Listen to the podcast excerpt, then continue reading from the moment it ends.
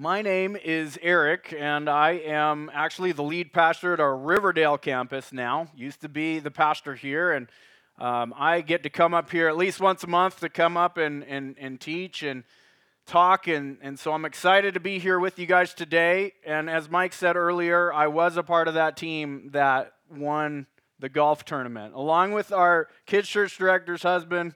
There's some other people who aren't here, but we're hoping to win that again. Soon. Anyways, today we get to talk about core values, and I'm going to run back here and grab the clicker because I forgot to grab it. So, thank you. We're talking about core values, and if you don't know what core values are principles, guiding principles for kind of the way we want to be, right? The things that we value most, like families have values, right? In my family, one of the things that I value or we value is being on time. You know, that's one thing that my dad instilled in me as a young kid because he has like anxiety, and so he would be to everything about 30 minutes early. Whenever we had to go to some kind of appointment or something, my dad was like pacing back and forth while the family was getting ready, and there was plenty of time to get to where we needed to go, but he was so anxious to be on time that he was like rushing us out the door. We needed to be everywhere 30 minutes early. Now I'm that way, and I do that to my family, and now they suffer, but it is a good value. It's a good value to have. Another value that we have is doing what you say you're going to do, right? If you say you're going to do the dishes, if you say you're going to be somewhere, if you say you're going to commit to something, then do it, right? That's integrity, right? And we're doing things a little bit different here today. We're sitting down, first of all. Normally there's just one guy up here talking. Now we have two guys up here talking, and we're going to do things a little bit different today because it's a holiday weekend, and I figured that it would be great to show everybody what it's like to have a conversation, right?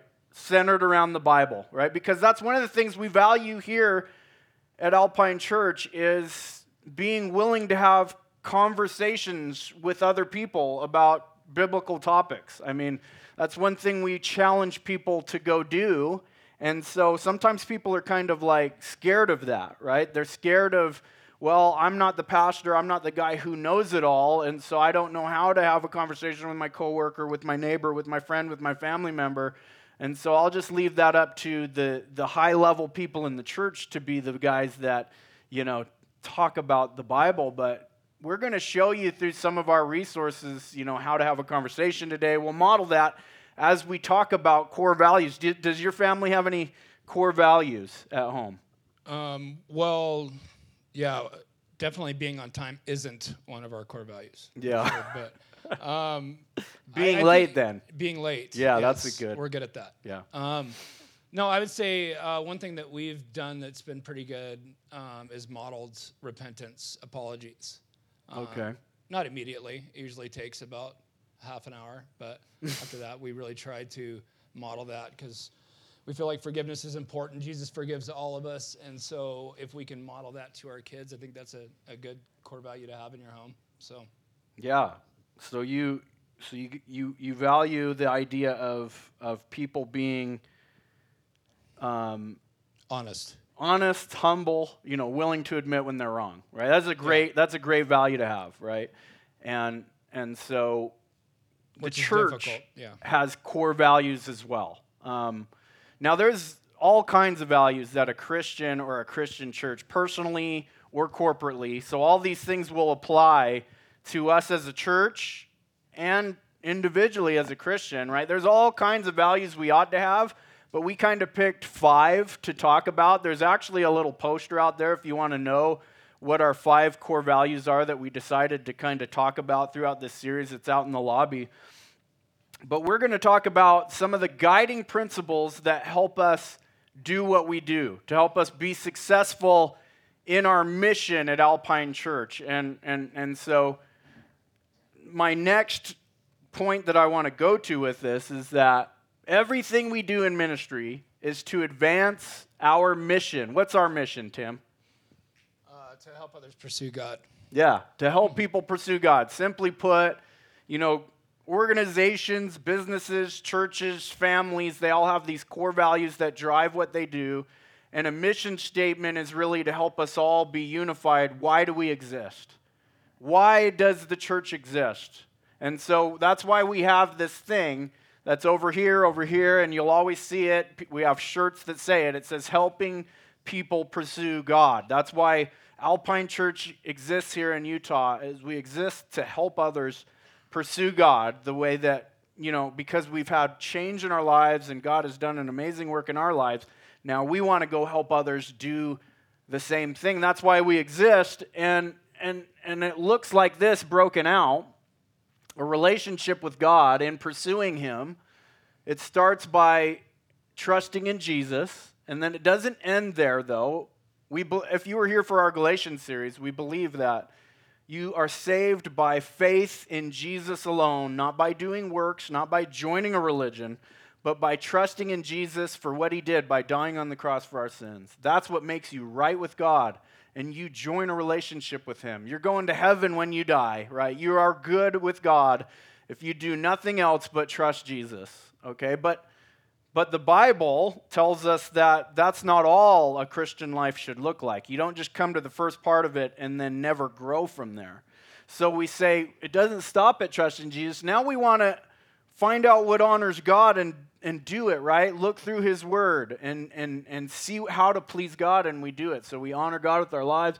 We don't just stop there even and try to gain as much knowledge and be as holy as we possibly can, but we also now turn around, and if God's changed our lives, we want to go and make disciples. That's one of the Great Commission, right? Like, what's the Great Commandment and the Great Commission of the Bible?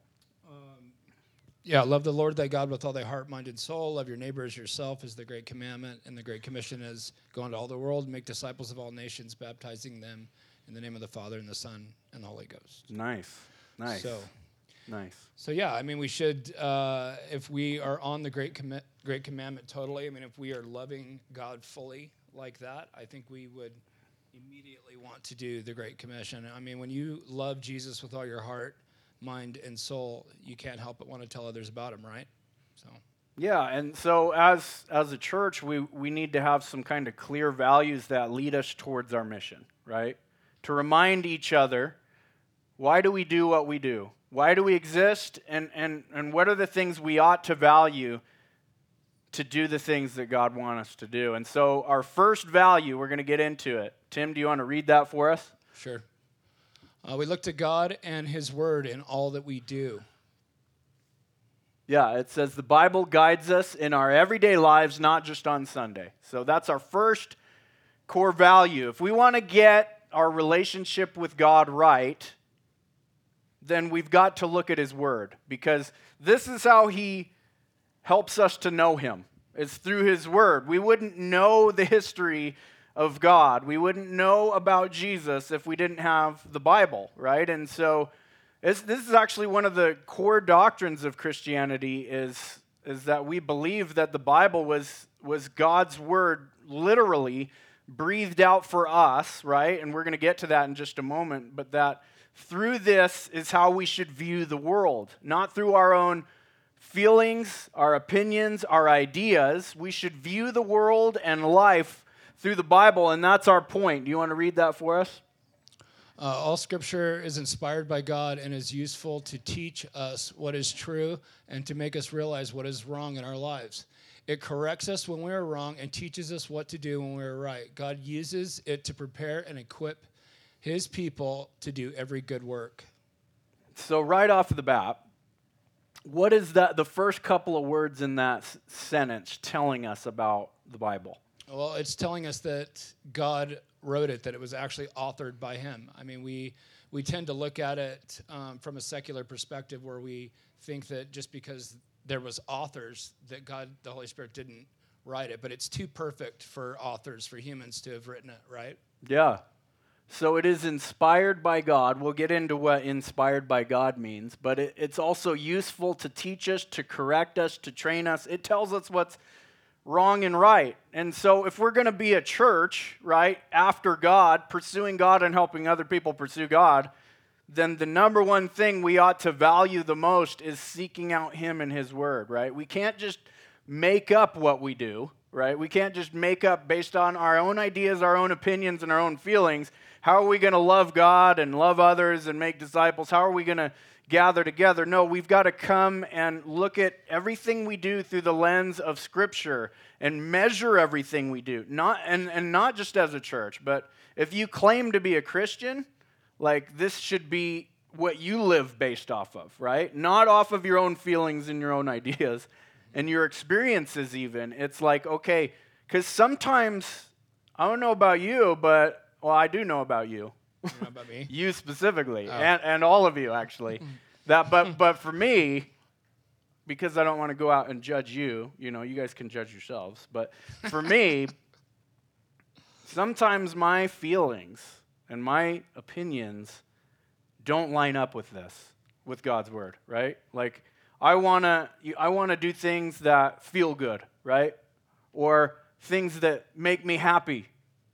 Or I wanna do things my way, or the easy way, not the hard way sometimes. And so if I was a Christian and I continuously try to live that way and say, well, I know what God's Word says, but here's what makes me happy, here's what I want to do, then I'm not really being true to what I believe, right? I've got to value these words, and that's kind of our point, is that, well, actually, there's a point.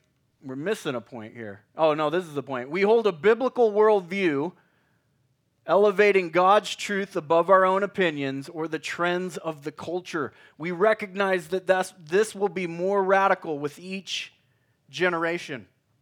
Can you guys see that? How, as we hold on and cling to these words and believe in them, it's going to be more radical that we believe these with every single generation. We're seeing this all the time. But tell us, Tim. Tim knows a lot about the Bible. That's why I asked him to come up here. Hi. And I don't know that much. I'm doing my best. Yeah. So okay, tell us, how old is the Bible? It's really old. Yeah. It was written over a period of 1,500 years. Yeah. So it would be thousands. Thousands of years old, yeah. Right? Like the Old Testament, 3,000 years old, New Testament, 2,000 years old, over 3,000 years old, and New Testament, 2,000 years old. And so have you ever heard people say, I've heard this on the news, I've heard this from kind of the progressive side, say, like, you Christians believe in something, some book that's like 2,000 and 3,000 years old. Like, isn't it time to kind of update your beliefs and faiths and kind of get with the times, right? Get with the perspective, the way the world is going. But that is that right or is that wrong? Answer that. Yeah. Wrong. Right. Yeah. But so who gets to decide what's right or wrong? Is it the way the culture is moving, or is it something that's unchangeable, right? A timeless truth, even though it's thousands of years old. I think it's really cool that God wrote all this down in a book, right? Yeah. Wasn't it cool when God wrote this all He wrote this all, and then He just dropped it from heaven, and it landed on earth, and then men picked it up, and they were like, wow, this is God's Word, right? Yeah, or it hit him in the head. I'm not sure. Is that how it happened? How did we get the Bible? How did we come to get the Bible? Well, it was written by 40 authors, 66 books, written over a period of 1,500 years. Several different authors, and so basically we get it for people from authors. Yeah. And there's 40 different authors. There's 66 books in there. So what Bible actually means is library, right? It's a library of books, but yet they all tell this one giant story. And what's the story? What's it about? The story's about God. It's about His character. I mean, one of the tendencies I think in our culture is to make the Bible about us, and I think that's a bad, maybe even dangerous way to look at the Bible, because it centers around us. And for it to center around the character of God and how it relates to mankind is to put Jesus at the center, because that's how He relates to mankind. Yeah. So. And so as we cling to this to look for truths, it's going to be more and more radical as with each new generation. One example I will say, you know, is if you were with us in our anthropology series, we talked about, you know, the differences between men and women. The other is the sanctity of marriage, right? The sanctity of life, that every human being was created in God's image, and therefore life is important, and that we ought to be fighting to save life. You know, that marriage is supposed to be between one man and one woman for life, and anything outside of that does not line up with God's word. And so we will, as long as we keep this our value, you know, life might get hard in some ways. But I will also say this, it will also make it easier in a lot of ways as well, because when we go and we try to live our own way and follow our own opinions, our own ideas, and our own feelings, oftentimes the result of that is all kinds of consequences. You know, God knows us. He created us, and He created loving boundaries in which we ought to live, right? Like if you love your children, and you live next to this dangerous freeway, it would be a loving thing to do to put a gate around your yard, right? You're not restricting your kids from going out and playing, but you're putting a boundary around the yard so that they don't accidentally go and get ran over, right? And that's kind of the thing that God is doing in His Word, is saying, look, I've created a way for you to know me, and I've created a way for you to live in and experience life to the full, Jesus said. Yeah. And when we follow Him, there is blessing, and when we don't, there's consequences, right? Yeah, I mean, obedience leads to joy. I mean, there's a joy attached to, but it's not an immediate thing. I mean, I tend to look at, like, the difference between salad and cupcakes. I mean, if I eat salad for a month, I'm going to feel a lot better. But I can't walk past cupcakes without eating them too, so. That's true. That's actually a great analogy, because it works more like nutrition. I just went to Crumble Cookie last night, and I felt terrible about it, you know? And I'm like, you know, maybe next time I'll eat the salad. Did you bring me one? No, I didn't. Because I ate them all. But that kind of leads to our second point, though. Will you read our second point for us? We submit to the Bible as the authoritative voice in our everyday lives. We recognize that true believers must come to God on His terms, not on their terms or their own. Well, there's that terrible word that is so outdated, submit, right? We don't want to do that. It sounds like a bad word, right? I mean, my favorite Bible verse, you know, is wives, submit to your husbands. And she doesn't like that verse. I'm just kidding. She lets you submit as long as she makes the rules. You know, here's the thing. Kidding. We shouldn't just submit to anything or anyone. Here's what I think. I think that the only person that is worth submitting to is one who is submitted to God. Okay? That's good. Right? Somebody submitted to God is worth submitting to, right? There's a chain of God created a hierarchical authority, right? Like he did put people in positions of power and dignity, and to govern and rule and to lead, right? And so there is a biblical submissiveness or a biblical submission, but you have to be worth submitting to. And so when would it be wrong to submit to someone? Yeah. Even the Trinity is in submission to itself. It's God the Father, Jesus, Holy Spirit, right? They give each other. So submission and authority is just woven into the fabric, I mean, of who we are. Everybody is under submission. And so, I mean, even the president, right? I mean, he doesn't make any decisions, does he? I don't know. I don't think he does. Let's not talk about politics. Let's not get into that much farther. But, I mean, you're right. I mean, that's why I think, you know, Jesus models it by washing the disciples' feet. He's trying to model this heartfelt, submissive behavior, right? Because the Bible also talks about love your wife like Christ loved the church. Mm-hmm. And what did Christ do for the church? Died for it. He died. Yeah. Right. And so he gave up his life. Yeah. So as heads of the household, means we get to die a lot. Yeah. Yeah. Especially if you live with 5 women. Yeah. So, not me, other people. Yeah. Well, we'll talk to your wife afterward and see how good you are. I'm gonna go out the back door. At dying for her, laying your life down. But yeah, I mean, so does this mean that? So this is the idea is if someone isn't submitted to God and they're asking us to do things that are outside of this book that go against God's word, then we should not submit to those things, right? We shouldn't submit to someone asking us to do something that is against God's word, right? And I know a lot of us are conditioned. I think there are 2 types of people in the world. And it's kind of a personality thing. There's rule followers and rule breakers, right? And some people just grow up naturally.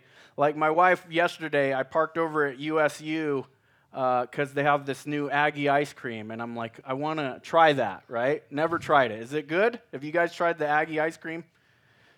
Well, I parked. There's nobody in the parking lot whatsoever. And I parked in a handicap stall. And my wife was like, we can't park here. And I'm like, there's nobody here. You know, so she's the rule follower. She keeps me in line. And I'm kind of the naturally go against rules type of a person. Now, both of them, I mean, you know, like neither one is wrong or right, except for when it comes to God's word. We ought to try to follow him, right, and not go against him. But when it comes to other things, right, it's kind of subjective what we follow and what we don't. But we've got to seek out God's word to find out what will we submit to. And certainly, this is the first thing, the authority of the Bible. What does it mean that God's word has authority? Well, I think that it would mean that it stands over everything in our lives, right? Mm-hmm. We're gonna submit to it, not just our feelings. We were talking about that earlier, that one of the common cliches now is live your truth. Mm. And we don't believe that. We believe that the truth isn't inside us, right? It's not a feeling. It's fixed. It's through his word, because it is his word. I mean, we say it's God's word like a cliche, but do we really believe that it's God's word? I mean, are we willing to submit to its authority and test the way that we feel or our behaviors or our obedience to it? Yeah, and if God is the ultimate authority, he's also then he's also the author of his word. And so the word, this book, the Bible, carries authority because who the author is. The author is God. That leads us to our next verse here. Can you read that for us? Yeah, above all, you must realize that no prophecy in Scripture ever came from a prophet's own understanding or human initiative. No, those prophets were moved by the Holy Spirit, and they spoke from God. So that's saying right there that, you know, as he said before, there are 40 different authors, 66 books. So God used men to write these scriptures down and be collected for us to be compiled to be the Bible that we have today. But what it's saying is it wasn't from their own understanding. It was from the Holy Spirit carried them along as they wrote these scriptures. And so that goes back to this doctrine that we believe. One of the core doctrines of Christianity is the Bible is inerrant, it's infallible, and it's sufficient. And that means that in its original manuscripts, when they were first written down, there were no errors in it because they were carried about by the Holy Spirit to write all this stuff down. But and so does that mean that there are a bunch of errors in our Bible today? No, we have manuscripts all the way up into, I think it's about 100, 120 AD, and like the last book of the Bible that was written is about 90. So we don't have the originals because of the sort of papyrus that they originally wrote them on. Mm-hmm. Deteriorates, but we have very close, like within 30 or 40 years, and they can actually track. Some people, like if you watch the Da Vinci Code and how they try to say that there's these new people and they changed scripture. If you really look, they can track how it's actually went throughout history based on letters and other documents and even outside sources from secular authors like Josephus and Tacitus and people like that. Yeah, and so there's a high percentage of accuracy from what we have of thousands upon thousands of manuscripts that date all the way back to almost the first century. Yeah, even the Bible we're reading now is fairly accurate. Yeah. I mean, people really get hung up on translations, but mm-hmm. They're all within about 96% accuracy. So. Yeah, and so the only things that you might, there are some different translations that say things a different way or whatever. And, you can have a conversation about that in a small group or with your mentor. Ask about that on Pursue God. There's some topics about translations in the Bible. But, that is the best way to try to attack the Christian faith, is to get rid of the doctrine that, no, the Bible does have errors, and that it is interpreted incorrectly in different areas. If you attack the foundation of our faith and the truth, then all of a sudden you can make up whatever you want, right? All of a sudden you can say there's new prophets out there and they're saying new things, and if it doesn't align with what he's saying, then that's where it's mistranslated and all that type of stuff. And so that's where we have to be careful and say, no, we stand on God's word. This is truth. It is inerrant, it's infallible, so even the questions that arise, like are there things that contradict itself in the Bible, right? Are there things that would make it not pass the test of scrutiny? And the answer is no. The Bible has been scrutinized for the last several thousands of years. People have been trying to disprove the Bible and its accuracy. They've been trying to say that stories were made up, but there's all kinds of archaeological digs that are continuously going on. Nobody can disprove the Bible. It will never happen. But what happens over time is we will continue to find out that there's more evidence to support the Bible than ever. Now, there's other religious books out there that can't stand the test of time or scrutiny, but the Bible can. And so if it carries this much authority, then we ought to be willing to, as we said before, submit to it. But we're going to get to our last point. Will you read that? We commit to a personal pursuit of God through His Word, not just an intellectual pursuit. We recognize that even the Bible can become an idol if not handled correctly. What does that mean? Well, it just means that we can actually elevate the Bible as an idol. Right? If we're not looking to it like it's from God, it can become an idol. So it can, what it does is it creates arrogance. Yeah. Intellectual arrogance, like an intellectual idolatry, I feel like. And I think I would be honest and say that there are a lot of Christian circles out there and churches and people that they elevate like this idea of, if you're really good at Bible trivia, that's the guy that has all the answers. We're going to follow him. He must be really holy, right? Yeah. He must be the guy, right? And I'll even admit in my own life, as I was coming up and wanting to know more, and I wanted to be a teacher and a pastor, like sometimes I would come to the Bible with, I got to prepare for this small group this week or whatever, and I would like, how am I going to wow them with like a theological nugget, right? Yeah. Not to be confused with McDonald's chicken nuggets. Yeah, but I don't. They're not healthy. Yeah, it goes back to the salad thing. But yeah. McDonald's salads are bad too. But yeah, I mean, maybe you can relate to the same thing. There's this idolatry of being a spiritual intellectual, like knowing everything. I remember actually going to Bible studies and preparing just to try to butcher the teacher in any way I could do it. And it was ruthless. And I can tell you, after I never felt great. And in a lot of, and we all do this in certain ways. Maybe not as bad as I did it, but if we think about like us trying to be smarter, like who are we trying to impress? Mm. Because God doesn't care.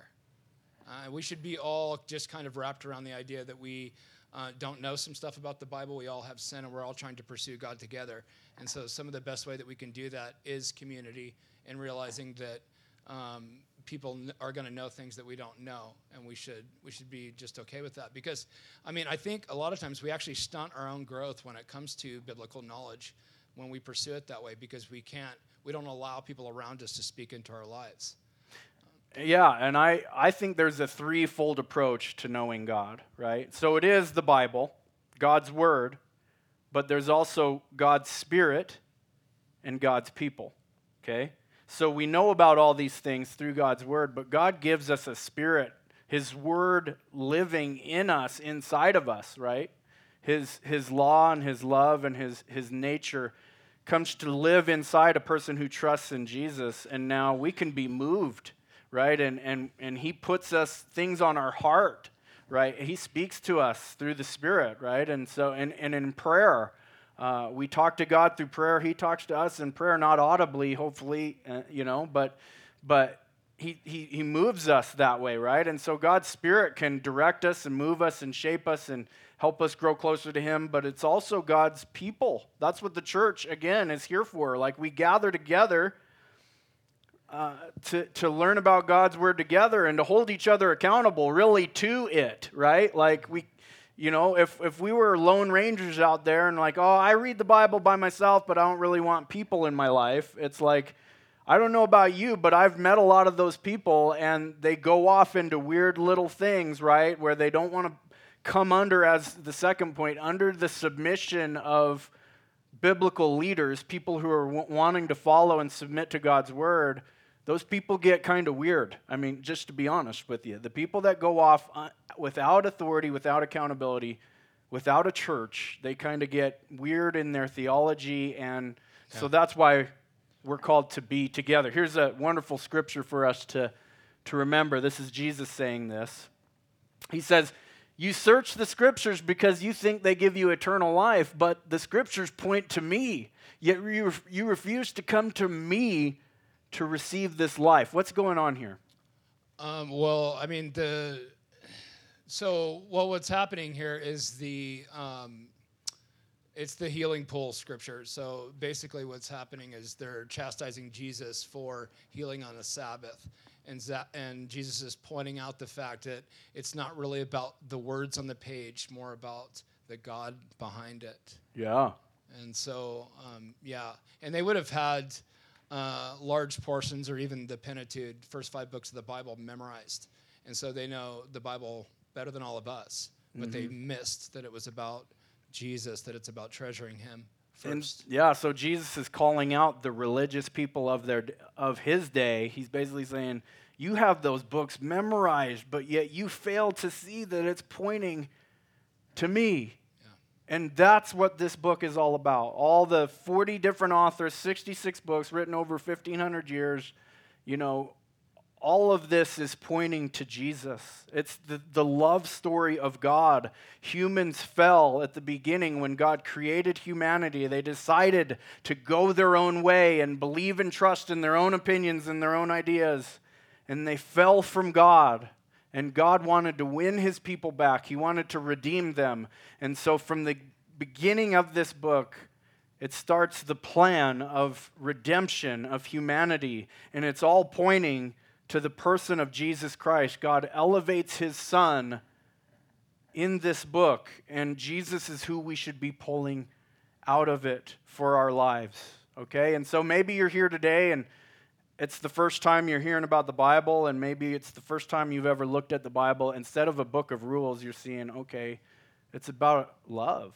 It's about God who wants to, like a father, love His children. He sent His Son to die for us so that we could be made right with Him, like that we could be in community with Him, that He would put His Spirit in us. If that's you here today, we would love to talk with you and to pray with you about what that means for your life. And if you're here today and you're like, this should be a value because I am a Christian, but I haven't really been making it a value or a priority in my life. Well, that's why the church is here. Let us love on you. Let us get you connected in the right group or with the right people so that you can grow closer to God and love Him as He loves you. Let's pray. Dear Lord, we do just love you and thank you, God, that you didn't leave us here alone to be stuck in our sin and our stubbornness and our selfishness, but you created a way and made a way for us to know you through your word. And your word ultimately tells us about how you designed a way to be forgiven, for us to know you, and that was through your son. You sent your son to be like one of us, fulfilling all the law and the scriptures, being perfect. He died on the cross, and the Bible says that anybody who trusts and believes in him can have forgiveness of sins and eternal life. We thank you for that, God, and we pray that that would be the central message and theme that always comes out of everything that we do here at this church, that it would be the theme of our values, of our mission, God, and everybody here personally, that they would come to know you and be challenged to know you and live for you. God, help us to do that as a church. We love you, Lord, and we praise you. We lift today up to you in Jesus' name. Amen.